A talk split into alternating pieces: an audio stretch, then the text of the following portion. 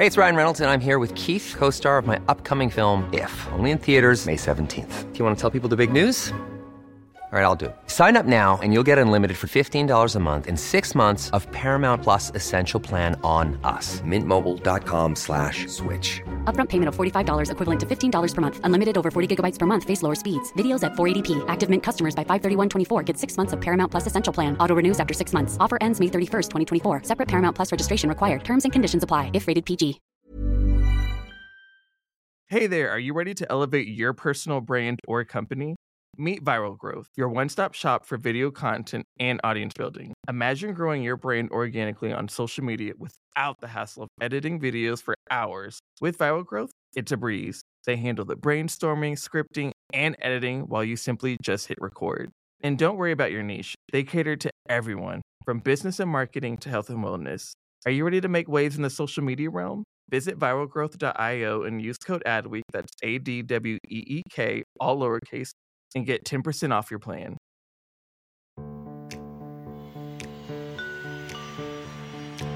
I can feel these things when they start, and we're like, "Ooh, okay, this is going to become a big topic of conversation, even when it just starts." And I felt that way about TikTok, and this is one where, again, it's kind of coming up enough times. I think what the challenge will be is how do you use this efficiently? How do you make sure that you are truly driving an incremental sale versus converting somebody who would have clicked on your product anyway? That's what we're going to have to figure out, right? Because we want to make sure that we're putting our marketing dollars, like I said, in the most efficient ways. Stay tuned. Welcome to today's episode of Brave Commerce. I'm Rachel Tipograph, the founder and CEO of MikMak. I'm Sarah Hofstetter, president of Profitero. And this is a show that talks about what's relevant in e commerce for the world's biggest brands.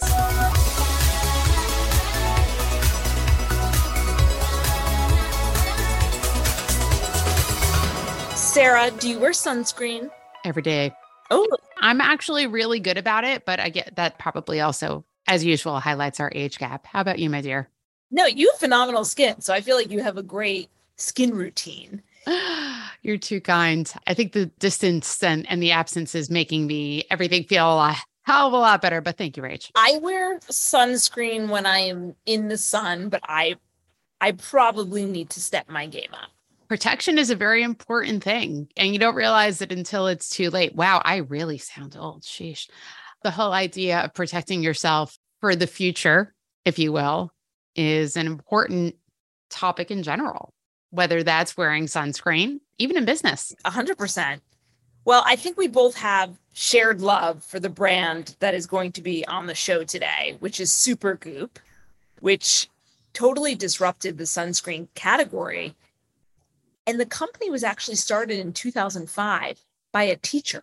So smart. Talk about somebody working in preventative, right? And she did it. You'll hear the story because her friend was diagnosed with skin cancer at 29. Fast forward, this business, and you know, it's not public what they're valued at, but we do know that last year Blackstone took a majority stake in Supergoop and, and valued it somewhere between 600 and 700 million dollars. That is not insignificant. One would argue that sunscreen or even great moisturizer with high SPF is actually quite the crowded category. There's a lot of players in the space. So to be able to differentiate yourself online, in store, requires a high degree of tenacity, also requires a high degree of differentiation. Absolutely. And today we're actually not going to hear from the founder. We're going to hear from the CEO, Amanda Baldwin, who joined the business in 2016. It's a really big difference when you've handed the reins over to somebody else, when you've built something to a certain point and you say, okay, I'm ready for that next step, but scaling is going to require beyond the founder. You know, if their founder was teacher and she recognized she came up with a great idea, when that idea needs to scale, you got to bring in somebody else, right? Sarah, this this is a story that you're familiar with because you typically enter a company when there's a change in leadership and and you've done that a few times when the founder sort of takes a step back. Both 360i and Profitero are examples of companies where I was not the founder, but I came in at a pivotal time and At 360i, when I came in, I was working very closely with the founders. The founders eventually left, and we took the company to different places. And I think it's very hard for founders to let go, but it's also extremely rewarding for founders when they see their babies grow up and turn into well adjusted adults. But Rachel, you're on the flip side of that now. Well, yeah, I mean, this is very topical for me because just a few months ago, I brought in MikMak's first ever president and COO, Dan Zitting. And what I explained to the company is that Dan is going to run the day to day business so I can go do what I do best, which is predict the future of commerce and, and go make that happen for the industry. I have a lot of empathy for Dan because I'm still the CEO and I'm the founder and I'm very active in the company, as everyone knows. But at the same time, I'm trying to empower him to run the business. Well, maybe we can take a lesson from Amanda, see what she's done to take the company to greater heights and build off of the foundation that Holly originally built. And maybe you and I can both learn a thing or two about either letting go or bringing along. Absolutely. Let's bring Amanda onto the show. Hey, Amanda. Hello. Well, super excited to have you. I think Gary Vaynerchuk introduced you and I way back in the day. So it's been a while and it's been amazing to see Supergoop's growth since that intro. Yes, it's definitely been an exciting ride over here. to say the least. In preparation for the show, I dug a bit deeper into the founder story because in my mind, I was like, oh, it's Amanda. But of course, there's another incredible woman who's involved in the business and is the founder. So Supergoop, it was started by a former teacher, Holly Thaggard, in 2005. You joined in 2016 as CEO. Since then, the business has seemed to explode. A major headline last year was that Blackstone took a majority stake in the business. Mm-hmm. According to the press, it said somewhere between valuing the business to 600 to 700 million, which is remarkable. Congratulations. Since you joined in 2016, what's caused this meteoric rise? Well, first of all, I think it really does all begin with an incredible founder story. Holly's still very much a part of the business, and you know this will always be sort of her brainchild. She had a friend who was diagnosed with skin cancer at age 29, and Holly, like me, probably always was meant to be an entrepreneur. Came from an entrepreneurial family, and you take an entrepreneurial family a clear personal incident and somebody who wants to kind of change the world and out came supergoop. So she's like well there's no good reason why anyone gets skin cancer. It's the most common cancer but it's also the most preventable. How do i change that? And actually, the first iteration of Supergoop was bringing product into schools. Turns out that is a great idea, very hard to scale and very hard to do because of different regulations that we, we won't go all the way down that rabbit hole, but we certainly can she pivoted to retail and pivoted to building a consumer brand and really the early insights into what that brand is uh, continue to be the things that drive us. How do we create product and a brand that creates joy? And by creating joy you change behavior. And that's really the essence of what we do. We just do it every year better and bigger so the strategy has never changed. It was always based on that. When I first joined this brand coming up on seven years ago, I had a little piece of paper in which I scribbled, okay, what do we got to do? And that's never changed. I mean, that was rooted in the beginning and, and will always be what we're up to. I think when you ask about kind of what changed, I think that what we were able to do is put a strategy and talent behind that strategy. And so, really thinking about how do I get to this big, big, big, big idea takes a lot of baby steps, and those baby mm-hmm. steps are done by people. So that's really the change. It's not a change of who we are. I think it's really important to always stay true to your roots, but we were able to kind of get at the opportunity, I think, by really figuring out how to line up the right product, the right marketing, and the right execution. And all that comes down to people. I love it. I also love it. Just curious 2005, 2016, 2023, the world has changed. Sarah and I obviously work in a lot of categories. And what we saw, I think collectively in our data, is skincare really started to pop in this pandemic, post pandemic world compared to other forms of personal care.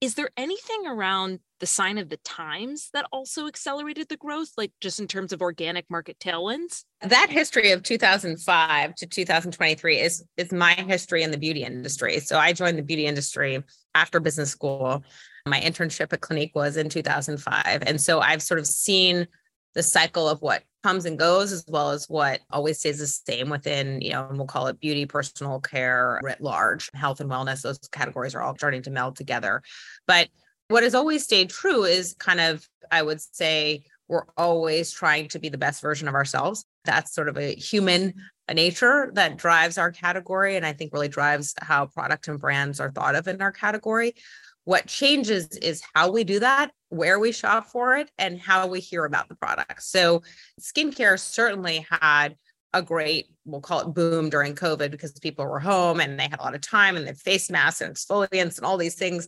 That was a, a version of that. There was many other, the pendulum between what I'll call skincare and makeup, which I think are kind of not as bifurcated as they were at one point in time, that's gone back and forth. So the makeup boom was preceded by a skincare boom, and that kind of swings back and forth. And every time it has a little bit of a twist on it, it's usually driven by a brand or a product or a moment in time that shifts consumer behavior. And again, we could go through every single one of those cycles, but I would not say that skincare only had a moment in 2020 2022 there has been other moments along the way that that have certainly shaped this industry. What does change a lot is the channels of distribution. So that's evolved a lot since 2005 and i know we're going to talk about dtc versus wholesale and back in 2005 there was quite frankly even when this brand was created there was really only wholesale. Dtc wasn't even a thing. So that's shifted a lot. And i think the channel shifts are continuing today and then obviously you know marketing changes a lot. How people you know so back in 2005 it was all about the print magazines. And maybe if you were a really big brand you could afford some television or print magazine advertising and you distributed in counters. That was the business model. And now obviously it looks very different and will continue to look very different. So i think really the secret to success as a brand over time and the thing that i think really separates our strategy and how we think about things is that we were movement, not a moment, and that what we are building needs to work no matter what those distribution strategies are or what the marketing mix tends to be. And you have to evolve and change with that because that's what happens naturally within the industry. And I would say probably with consumer products and retail more broadly. Completely agree, understand, etc. Hey, it's Ryan Reynolds, and I'm here with Keith, co star of my upcoming film, If, only in theaters, May 17th. Do you want to tell people the big news? All right, I'll do it. Sign up now and you'll get unlimited for $15 a month in six months of Paramount Plus Essential Plan on us. Mintmobile.com slash switch. Upfront payment of $45 equivalent to $15 per month. Unlimited over 40 gigabytes per month. Face lower speeds. Videos at 480p. Active Mint customers by 531.24 get six months of Paramount Plus Essential Plan. Auto renews after six months. Offer ends May 31st, 2024. Separate Paramount Plus registration required. Terms and conditions apply if rated PG. Hey there, podcast fam. Are you ready to break free from the social media rut? Hold on to your hatch because we've got just the thing for you. Meet Viral Growth, your one stop shop for leveling up your online presence. Whether you're a personal brand or a company, they've got the tools and know how to take you to the next level. With Viral Growth, forget about those endless hours of video editing. They handle everything from brainstorming to polishing your content so you can just focus on being awesome. And guess what? We're hooking you up with a sweet deal. Use code ADWEEK for 10% off when you sign up. Ready to take your social media game to the next level? Head on over to viralgrowth.io and let's turn those digital dreams into a reality. Filling out the foreshadowing that you started putting out there about channel strategy, two parts to that question. If you start out as a D2C business and then you move over into other distribution channels, first of all, you know, we've seen that movement succeed. We've seen that movement not succeed, not with you, of course, you're kicking ass. But when it comes to the risk of brand dilution, the risk of losing control over your narrative, a lot can happen. And as you've grown, both in terms of overall distribution and overall units sold and whatnot, how do you think about retaining your brand while continuing to expand your mm-hmm. distribution reach? Yeah. So, fun fact Supergoop began as a wholesale business not there was barely a website when i started. So we've actually been on the opposite journey but i think the the probably lessons hold true. One i guess i've never really seen it as that you're losing something when you go to wholesale. I think you're gaining an unbelievable amount of visibility. You're gaining the partnerships that we have with sephora with ulta with our other retail partners are extremely strong. They make us better as a brand. They understand touch points to the consumer that you know quite frankly as a brand our size you never could have. They have insights they have so i think they make us better. When you talk about control over the brand yes of course once I'm in a shelf at Sephora, I only have so much space to express who I am in, but it's still really valuable. And I think you can still communicate a lot. And I think the consumer lives today in a world in which they're often researching on a website, then they're going into the store. And, and this idea that, that you're only getting one expression of the brand, I think is probably not the reality of how people shop. So I've never really seen it as I'm giving something up. I've always seen it as like we're gaining something. I think that where brands have a challenge is probably twofold. One, they don't totally understand the retail game, how to work with the buyer, how to understand what their motivations are as a merchant, which are really important to contextualize your brand in, in that, how to execute properly at store, how to put up a shelf, how to get a P page right. Like there are certain things that are just a different skill set that doesn't necessarily exist within a DTC organization. So I think like everything else is about talent. And if you're at that pivot point as a brand, making sure that you have people that really understand that world. For example, I know the Glossier just rolled out in Sephora. That gondola looks great, right? So it's not it's not a less version of Glossier, it's just a different version of Glossier. So I think just thinking about it in that context. The other thing that I think brands tend to forget that I think is a very big important one is your margin there was a lot of conversation in direct to consumer about being able to sell higher quality product at a lower price because you were quote unquote cutting out the middleman. You got to make sure that when you're building a business that you're leaving room for a retail margin. If you don't, you're going to end up with a P&L that is just going to be really challenging. So I think building from the get-go, I think now brands are really understanding that they need to think about that right out of the gate. And that just, you know, again, changes kind of the price point that you can play at for sure. With that in mind, do you feel a consumer product company can come to market today and be solely D2C, knowing what you know today? It depends on how big they want to be. So, absolutely, yes, you certainly can do that. I think it's hard to hit scale without it. I think that's why we're seeing the the changes is that you just you certainly can you just will have a hard time getting to be as big as maybe some brands aspire to be. And when it comes to scale and brands are thinking about just their overall marketing investment in relation to top line revenue like how do you think about those two things to drive growth I think it depends on the stage of the brand, the rest of your margin profile is. I don't think there's a specific answer to that. I do believe that marketing drives growth. What changed at Supergoop? We always had unbelievable product, just nobody knew about it. Um, and so a lot of it, of what we've been doing is putting, you know, as we say, a megaphone to our message I think that it's something that, and this really applies, I think, to DTC as well as to wholesale. You can't just put product on a shelf or put it up on a site. You've got to tell people it's there.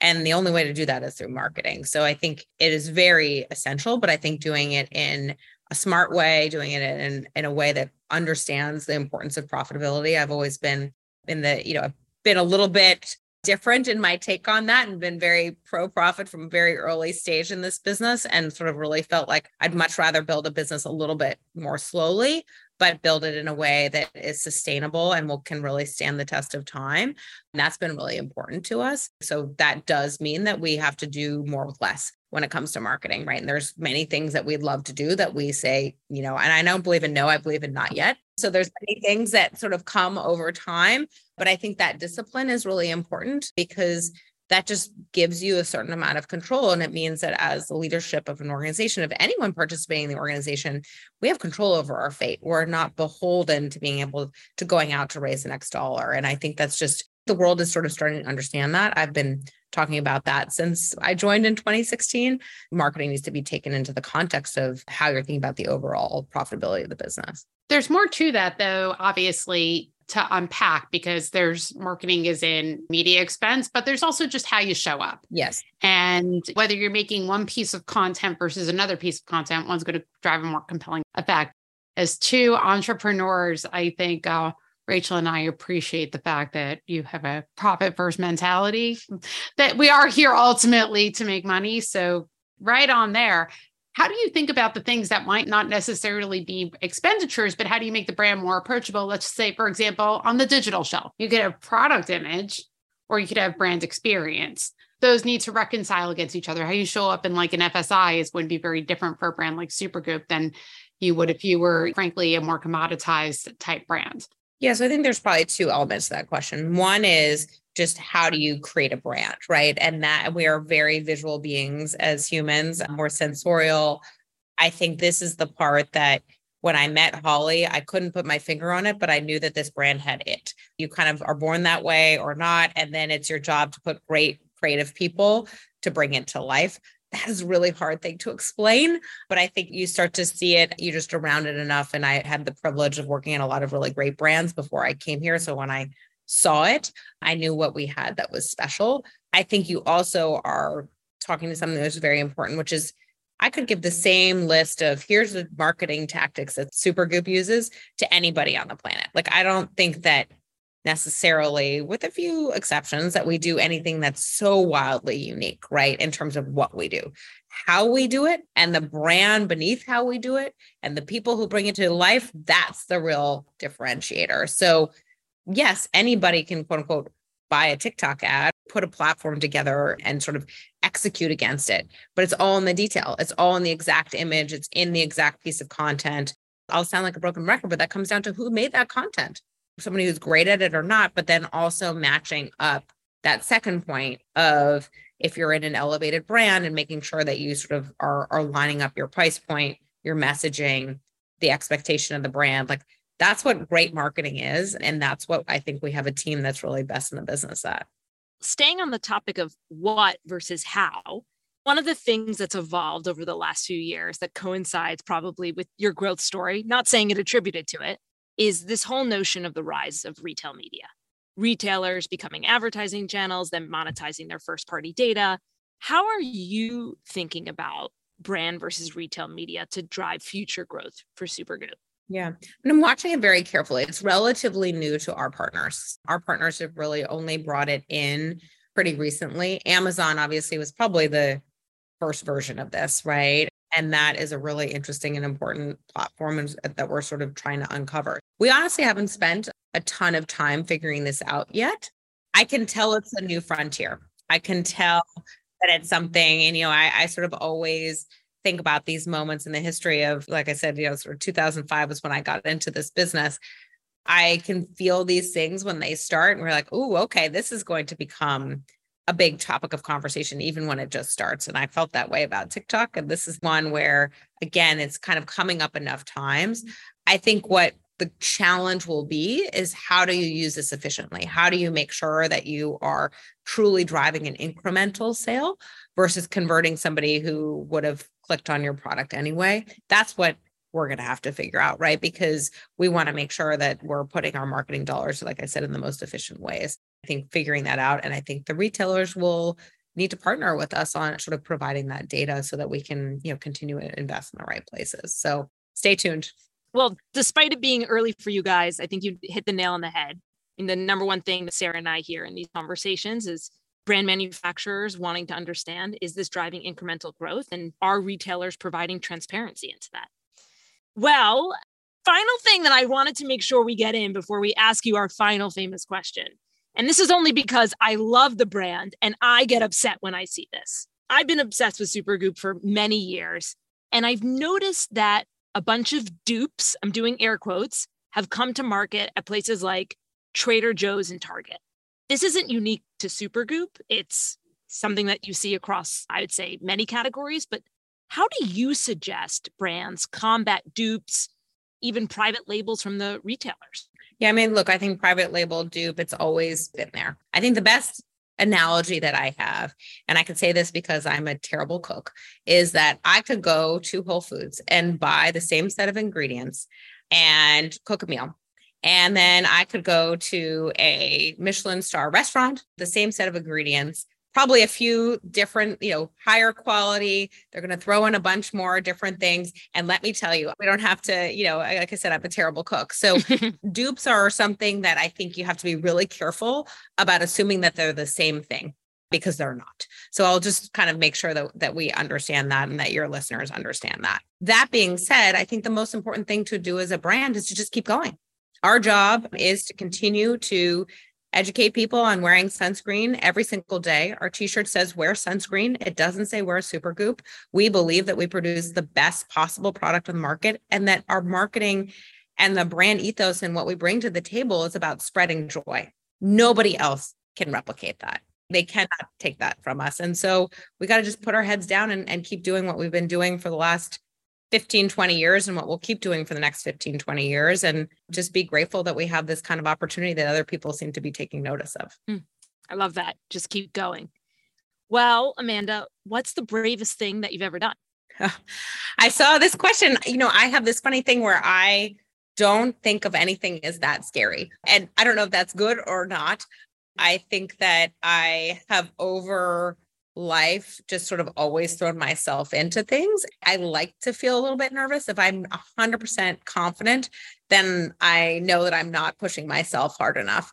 I think probably every day I'm brave. I think being an entrepreneur is brave because you don't know everything that you're doing. You have a lot of responsibility. You care passionately about something.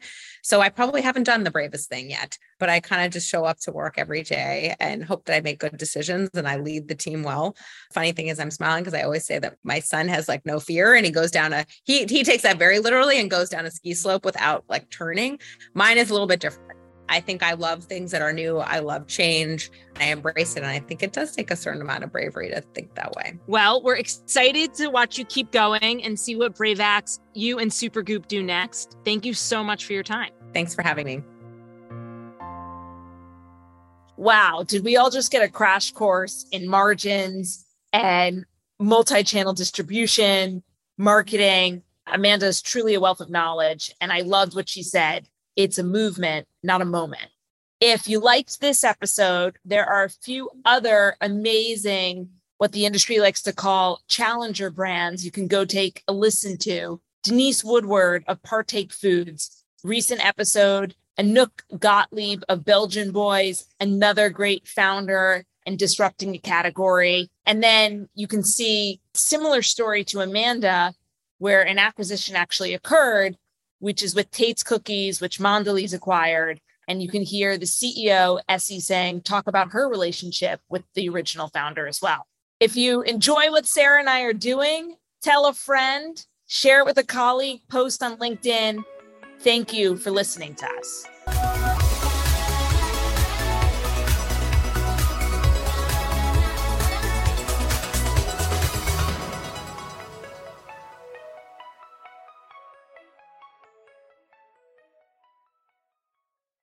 Hey there, are you ready to elevate your personal brand or company? Meet Viral Growth, your one stop shop for video content and audience building. Imagine growing your brand organically on social media without the hassle of editing videos for hours. With Viral Growth, it's a breeze. They handle the brainstorming, scripting, and editing while you simply just hit record. And don't worry about your niche, they cater to everyone, from business and marketing to health and wellness. Are you ready to make waves in the social media realm? Visit viralgrowth.io and use code ADWEEK, that's A D W E E K, all lowercase, and get 10% off your plan. Hi, I'm Jackie Cooper, Global Chief Brand Officer at Edelman and the host of Touch of Truth, a new podcast launching on the Adweek Podcast Network. My dad gave me this incredibly smart piece of advice meet everyone once. As a result, I've met some of the most fascinating and inspiring people on the planet. Now, on Touch of Truth, we're coming center stage and sharing the mic to experience stories of truth, insights, and visions for the future that will challenge your way of thinking. Touch of Truth is available wherever you listen to podcasts. New episodes come out every Tuesday. I do hope to see you there.